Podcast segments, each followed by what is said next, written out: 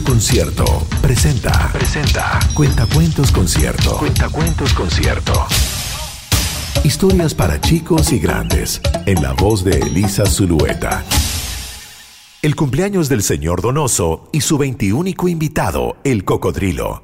Escrito por Felipe Olivares de los Contadores Auditores. Ese día el señor Donoso se levantó temprano, preparó dos cúgenes, uno de nuez y otro de frutos rojos, cocinó tortilla de papas para los salados y redecoró una torta que había comprado hace unos días en el supermercado. Estas tortas son una económica y deliciosa opción. Solo hay que echarle una manito de gato, pensó. Colgó guirnaldas, infló globos y decoró su casa como nunca se puso un traje elegante de hace dos temporadas atrás, pero que tras la dieta le volvió a quedar perfecto. Vio que todo estaba en su lugar, miró el reloj y pensó que lo mejor que podía hacer era sentarse en su sillón favorito con un par de bocadillos y esperar a que su casa se repletara de gente. Cinco de la tarde. El reloj cucú de su sala parloteó fuertemente. Ya era la hora. En ese momento deberían empezar a llegar los invitados. ¿Quién sería el primero? Obviamente sería Silvia la serpiente. Es tan predecible, siempre llega de las primeras y con su famoso brownie sin azúcar con crema de insectos que ella misma recolecta. Son tan asquerosos que quien los prueba tiene pesadillas con ellos durante meses. El señor Donoso prefería que esta vez llegara Milton el manatí. Es tan simpático y siempre tiene algo interesante que decir. Su anécdota de cuando lo confundieron con una sirena es carcajada asegurada. Cinco y media. Y nadie llega aún. Se están haciendo esperar este año. El año pasado a esta hora Jaime el Jabalí ya había cantado 12 veces una aburrida canción con unas notas tan agudas que toda la vajilla corría peligro.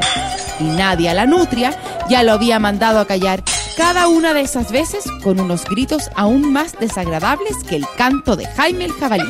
Ese par se lleva muy pero muy mal, aunque en el fondo se aman, pensó. Seis de la tarde y ya se le terminaron los bocadillos que preparó para la espera. No ha llegado nadie aún. ¿qué pasará? Siete de la tarde y esto ya es un fracaso. Será mejor que guarde todo pronto. Quizás todos lo olvidaron y no sería bueno que alguien se enterara de que había hecho tamaña producción, pensó. Siete y cuarto. Suena el timbre. ¡Ah! ¿Quién será? De seguro son todos juntos. Este tipo de bromas son típicas de Manuel el Mono.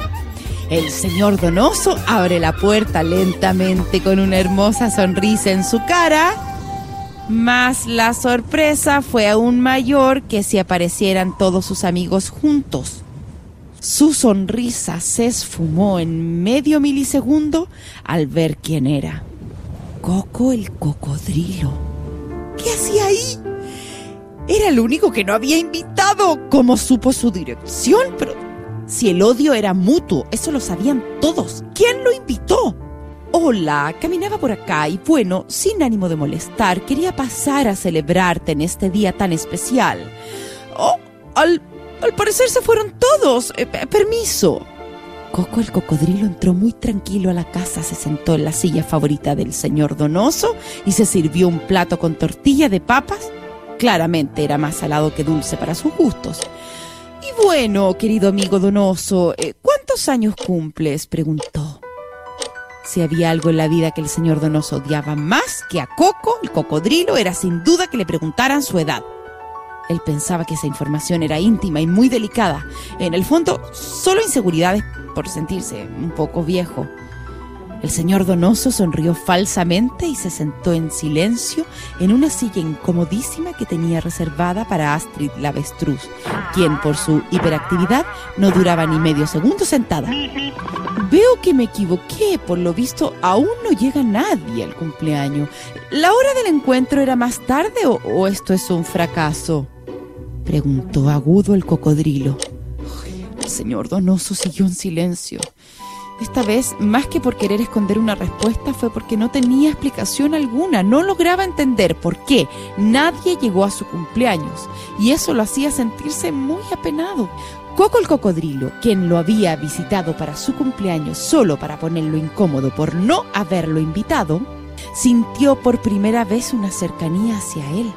Coco el cocodrilo era el animal más solitario de todo el barrio, incluso la ciudad.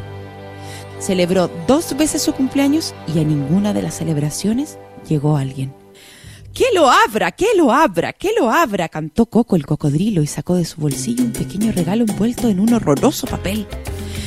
El señor Donoso no entendió nada, pero por primera vez en todo el día sintió la emoción de estar de cumpleaños y ese hermoso sentimiento de que alguien se preocupe de pensar en ti.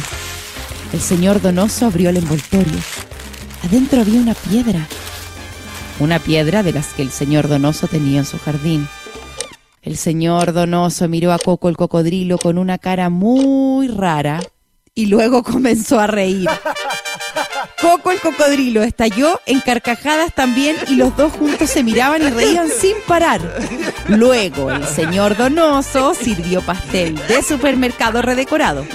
Los dos se sentaron en sillas cómodas y comieron, rieron y hablaron hasta largas horas de la noche. Cuando Coco el cocodrilo se fue, el señor Donoso guardó el último pedazo de torta en el refrigerador, al lado de la caja llena de invitaciones que debía poner en el correo para que sus amigos llegaran a su cumpleaños y que confundió con otra caja de frutas semipodridas con la que el cartero no supo qué hacer. El señor Donoso se recostó en su cama y pensó, este ha sido mi mejor cumpleaños.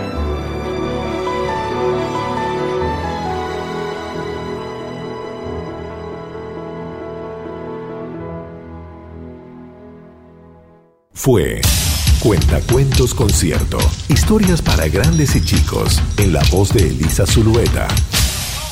Si deseas comprar los libros con estos relatos, busca los detalles en concierto.cl.